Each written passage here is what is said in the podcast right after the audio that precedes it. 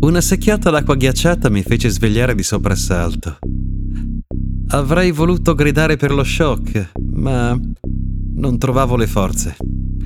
Avrei anche voluto alzarmi dalla sedia su cui ero inchiodato e prendere a pugni chi stava di fronte a me, ma polsi e caviglie erano stati legati fin troppo bene. Erano esperti quelli che mi avevano catturato. Mi avevano fatto indossare una maschera che illudeva la mia vista, cambiando a suo piacere i contorni delle cose. Figure nere si muovevano davanti a me, quasi danzando su quello sfondo tutto rosso. Quanti erano? Due? O forse tre? Poi udì un click, una tastiera di un computer in funzione e una voce L'utente 704 ha pagato la sua tariffa. E così ne ebbi la conferma. Ero la nuova preda della Red Room.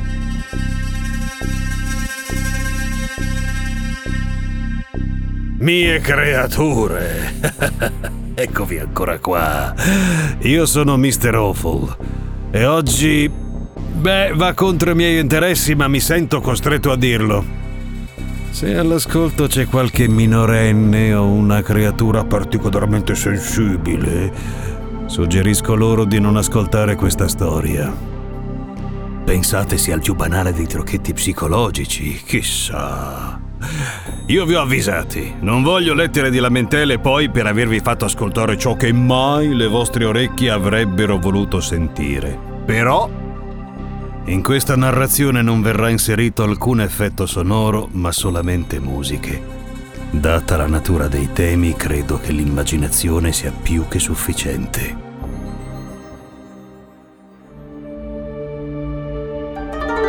Articolo di giornale risalente al 1 giugno 2004, scuola elementare di Sasebo, prefettura di Nagasaki, Giappone. Una bambina di 11 anni sta facendo merenda con una sua compagna di classe in un'aula della scuola, abbandonata a se stessa. Fino a che questa bambina, di cui non si saprà mai il nome, afferra di nascosto il suo taglierino, lo punta contro la gola dell'amica e gliela squarcia con un colpo netto. Infine se ne va, lasciando la sua compagna a terra agonizzante nei suoi vestiti impregnati di sangue. Mi bullizzava. Questo è ciò che la piccola assassina confessa davanti alla polizia.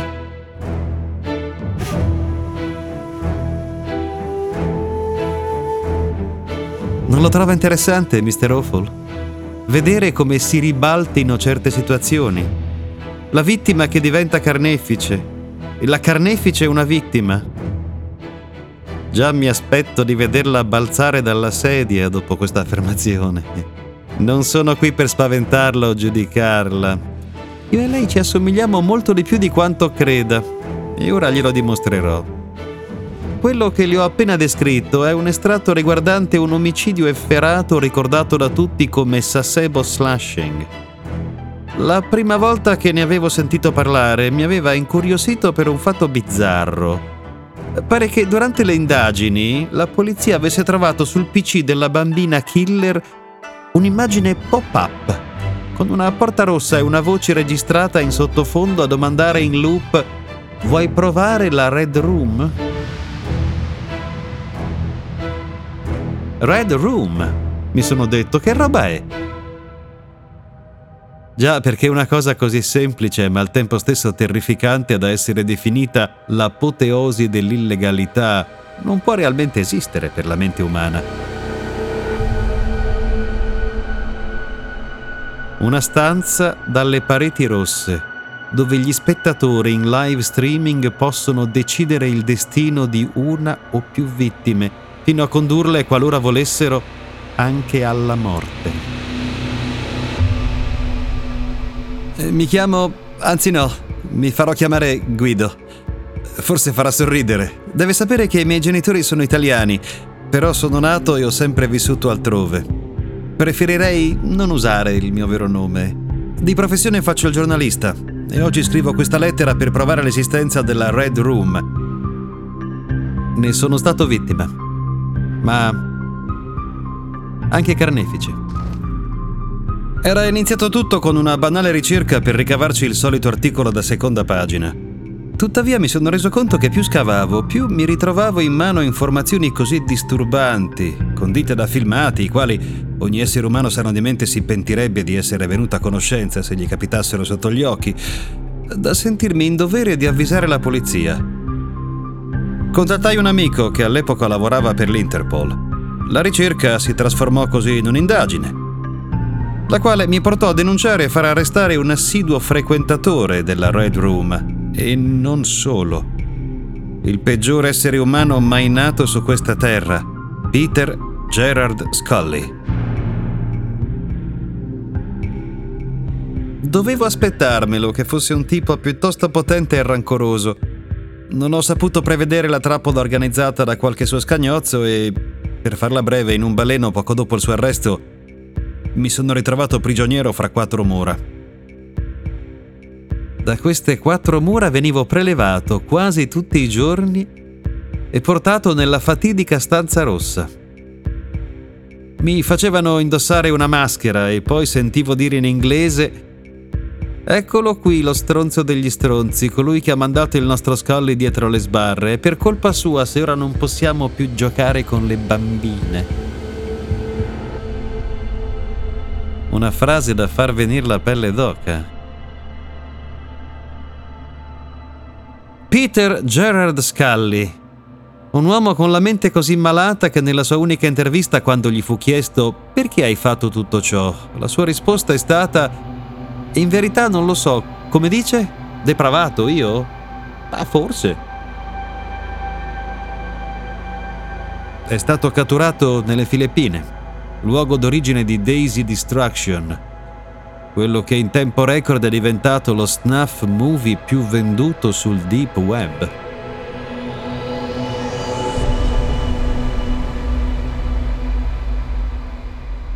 Deve sapere, o forse già lo sa, che internet è un po' come un mare, un oceano vastissimo. Possiamo esplorare solo una parte di esso, la superficie. Questo grazie ai comuni motori di ricerca che usiamo per navigare, Google ad esempio. Tuttavia, come ogni oceano che si rispetti, il web possiede anche, per restare in tema, delle profondità. Non impossibili da esplorare, semplicemente più difficili. O quantomeno inaccessibili attraverso quegli stessi strumenti che ho appena citato. Il Deep Web, o Darknet, è questo enorme spazio che si cela sotto la superficie e che è invisibile ai nostri occhi, o almeno agli occhi della gente per bene. È la patria dei ladri, dei terroristi, dei sicari, dei trafficanti di droga o di organi, degli stupratori, dei pedofili. Patria dove vengono venduti migliaia e migliaia di questi snuff movies sono pellicole low cost che attirano una particolare nicchia di spettatori attualmente in crescita. Quelli che io chiamo molto semplicemente i mostri. Beh, non si può che definirli tali. Il loro piacere si sviluppa solo guardando filmati dove vengono mostrate violenze e torture reali su animali o nei casi estremi su esseri umani, con una probabile conseguente uccisione di essi. Venite a vedere la rovina mentale di una bambina, la perdita della sua innocenza. Usata come un oggetto, imparerà come compiacere la sua padrona. Il suo corpo verrà devastato, la sua dignità rubata. Inerme penderà per il vostro divertimento. Oserete guardare la distruzione di Daisy? 18 mesi. Dico solo questo. Daisy aveva 18 mesi quando venne ripresa da una videocamera mentre veniva stuprata e torturata nei peggior modi da un uomo occidentale e da due donne asiatiche. Assieme a lei erano presenti anche altre due vittime. Liza, di 12 anni, Cindy, di 11. Quest'ultima fu l'unica a non sopravvivere. Scully le fece scavare una fossa prima di strangolarla con le sue stesse mani. naturalmente documentò tutta la scena. Peccato, peccato solo per lui, che non fu abbastanza furbo da non riprendere i luoghi in cui avvenivano gli abusi. Ci è voluto del tempo, durante il quale Scully ne ha approfittato per violentare e fare a pezzi altre otto bambine. Ma poi sono riuscito a incastrarlo, quel verme. Così credevo.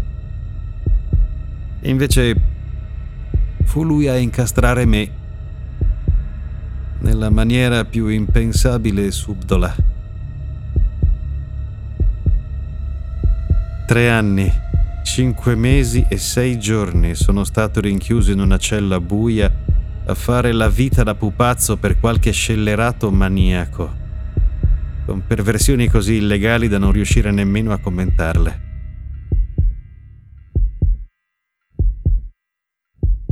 Finché una mattina mi sono risvegliato sulla panchina di una stazione. Accanto a me una busta.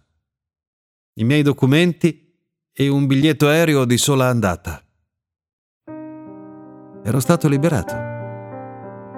La felicità in quel momento era così tanta che sovrastava tutte le mie domande, tra cui quella più ovvia. Perché? Perché liberarmi? E perché proprio dopo quasi tre anni e mezzo? Beh, la risposta non si è fatta attendere poi così a lungo. A quattro mesi dal mio ritorno a casa cominciai a rendermi conto che non sarei mai più tornato come prima. No, non parlo di traumi. Mi riferisco a qualcosa che va... che va oltre. Qualcosa che può valicare i limiti dell'assurdo per qualunque essere umano. Un qualunque essere umano che non abbia mai provato dolore. Un dolore come il mio o come il suo Mr. Awful. Sì, beh, deve sapere che io non sono mai incappato nel suo manifesto di cui accennava all'inizio. Sono una delle sue tante creature e nell'ascoltarla ho capito una cosa. Un essere sano non tortura gli altri. Spesso è chi è stato torturato a diventare a sua volta un torturatore. Gliel'ho già detto, Mr. Awful. Io e lei abbiamo qualcosa in comune. Ci è stato fatto così tanto male che ora ne siamo diventati dipendenti, non riusciamo più a viverne senza. Eh? Immagino che lei sia stato cresciuto in un clima di paura. E ora la paura stessa è ciò che la tiene in vita. Ne ha bisogno. E al tempo stesso vuol fare vivere le sue stesse sensazioni agli altri. Io sono stato picchiato seviziato. Ho rasentato la morte non so quante di quelle volte. E dopo quattro mesi di mancate sofferenze ho capito. Non potevo più rinunciare al dolore. Non è una cosa che ho accettato subito, naturalmente. Ho provato a resistere per un altro mese, ma poi sono esploso. Ho cominciato ad infliggermi le stesse torture che avevo subito dentro la stanza rossa. Mi sono preso a frustate, a morsi. Mi sono rimosso dei pezzi di pelle. Una mattina mi sono alzato e ho volutamente sbattuto la mascella contro un angolo del lavandino, rompendomi un paio di denti. Mi sono guardato allo specchio piangendo, col sangue che mi colava sul mento e sul collo. Piangevo, sì, ma non perché sentissi dolore, ma perché non faceva male abbastanza. Poi è subentrata una seconda fase. Farmi male, ma col pensiero fisso che ne stessi facendo a qualcun altro e non più a me stesso. Era chiaro che quello fosse solo un momento di transizione. Mi stavo evolvendo in qualcosa di ancora ancor più mostruoso. Fu lì che mi fu chiaro una volta per tutte il progetto di Peter Scully. Fu lì che riuscii a rispondere a quella fatidica domanda. Perché mi ha liberato? Pensavo che per una mente così infida il massimo della vendetta fosse quello di tenermi rinchiuso a vita. Invece no. Lui sapeva che c'era un metodo ancora più perverso per far soffrire qualcuno. Gli bastava compiere solo un ulteriore passo, un passo lungo tre anni, cinque mesi e sei giorni. Il tempo esatto che serve per plasmare radicalmente un essere umano e trasformarlo a suo piacimento.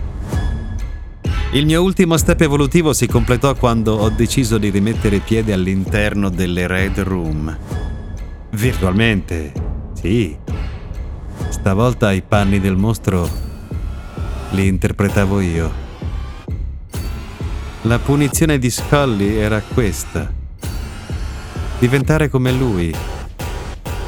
O quasi. Volutamente ha lasciato che una mia parte di lucidità rimanesse intatta per far sì che mi rendessi conto di ciò che stavo diventando, in modo tale che mi sarei odiato per il resto della vita. Poiché io mi odio senza alcun dubbio, ma al contempo mi è impossibile fare a meno di tutto questo schifo che gli ho appena descritto.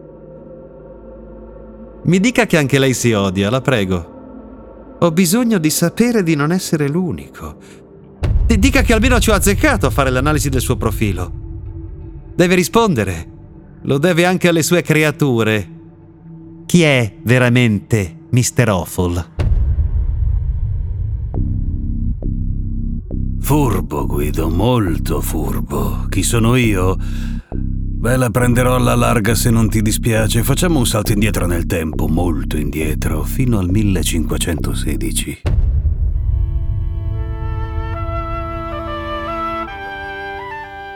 Siamo a Ferrara, la mia città d'origine nella quale sono cresciuto per un po'.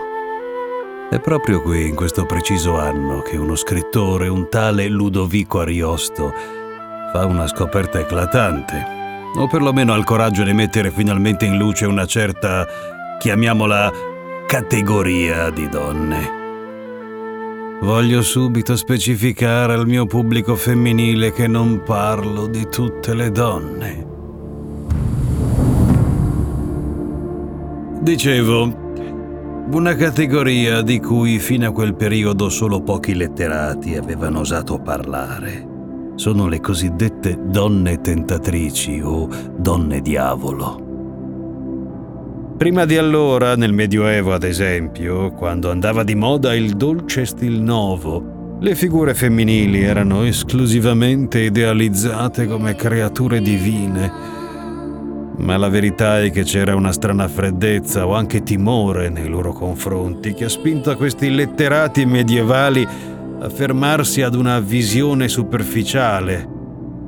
Tanto gentile e tanto onesta pare la donna mia quand'ella altrui saluta, scriveva Dante Alighieri alla sua Beatrice. Ma Ariosto ha detto no, ed è nella sua opera più celebre, L'Orlando Furioso, che prende vita la madre di tutte le donne tentatrici.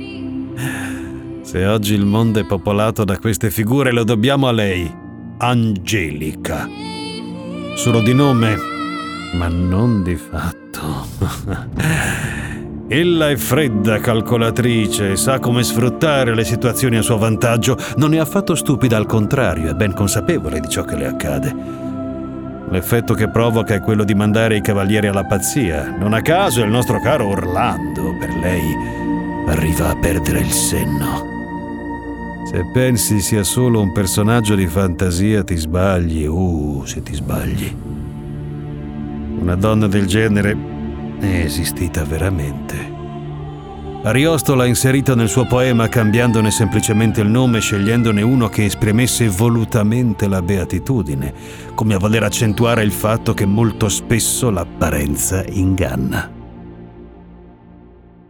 Ma perché parlo di tutto ciò? ti chiederai. È molto semplice. Anche io sono stato ingannato, anche io ho perso il senno. Indovina un po'? Proprio per... Ah, ma non la chiamerei semplicemente donna, ma un vero demonio, nelle cui vene scorre lo stesso sangue di quella che Ariosto nominò Angelica, nata e vissuta nel 1500. Te lo saresti mai aspettato che dietro tutto ciò ci sarebbe stato un solo individuo a mettermi i piedi in testa e non una banda di psicopatici? Oppure, beh, lei discende da una setta di donne psicopatiche, però lavora tranquillamente in proprio. A ogni modo sì, Guido, ci hai preso. Se sono diventato ciò che sono è per colpa di qualcuno che mi ha torturato e sfruttato per i suoi scopi questo stesso podcast. Pensi che sia stata davvero un'idea di mia sana pianta? No, naturalmente ho mentito, è stata sua in principio. Di lei. Sapeva però che per avere il giusto successo le sarebbe servito una sorta di maniaco che potesse interpretare al meglio certe storie. Così un giorno ella venne da me, ci incontrammo proprio a Ferrara, cominciò col sedurmi, persuadermi e io, all'epoca ingenuo, ci sono cascato. Mi ha poi tenuto prigioniero contro la mia volontà, mi ha nutrito con la paura, facendomi ascoltare tutti i giorni in loop migliaia di storie di terrore, di cui centinaia di creepypasta. All'inizio non sapevo nemmeno cosa fossero, fino a che a furia di ascoltarle ho avvertito un cambiamento dentro il mio corpo.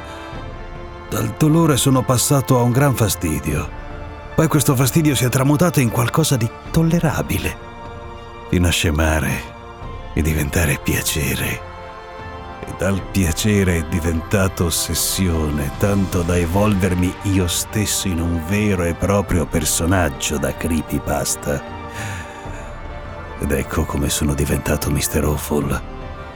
Sono così affezionato a questo appellativo e al mio ruolo di narratore ora Ah, che non tornerei mai indietro alla vita che facevo prima.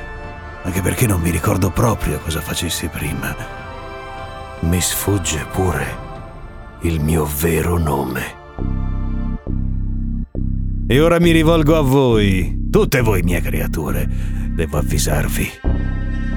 Dopo questa mia confessione so già che la mia padrona, così mi piace chiamarla, sicuramente mi punirà, costringendomi ad abbandonare questo progetto immediatamente. Un vero peccato, perché mi stavo divertendo tanto. Mi starete dicendo, ma perché non ti ribelli? per lo stesso motivo per cui Guido non smetterà mai di entrare nelle Red Room. Io non mi odio, odio quella donna. Al tempo stesso non posso fare a meno di lei. Alla fine si sta prendendo anche cura del sottoscritto Inutile specificare che senza di ella sarai perduto e che ne sarò dipendente per il resto dei miei giorni. Ma non disperate. Credo che farò almeno un tentativo per farle cambiare idea. A presto, creature. Si spera. Nel frattempo non posso che augurarvi miliardi di notti insonni. Una creepypasta per Mr. Awful è una serie originale ideata e scritta da Maria Cristina Benfenati.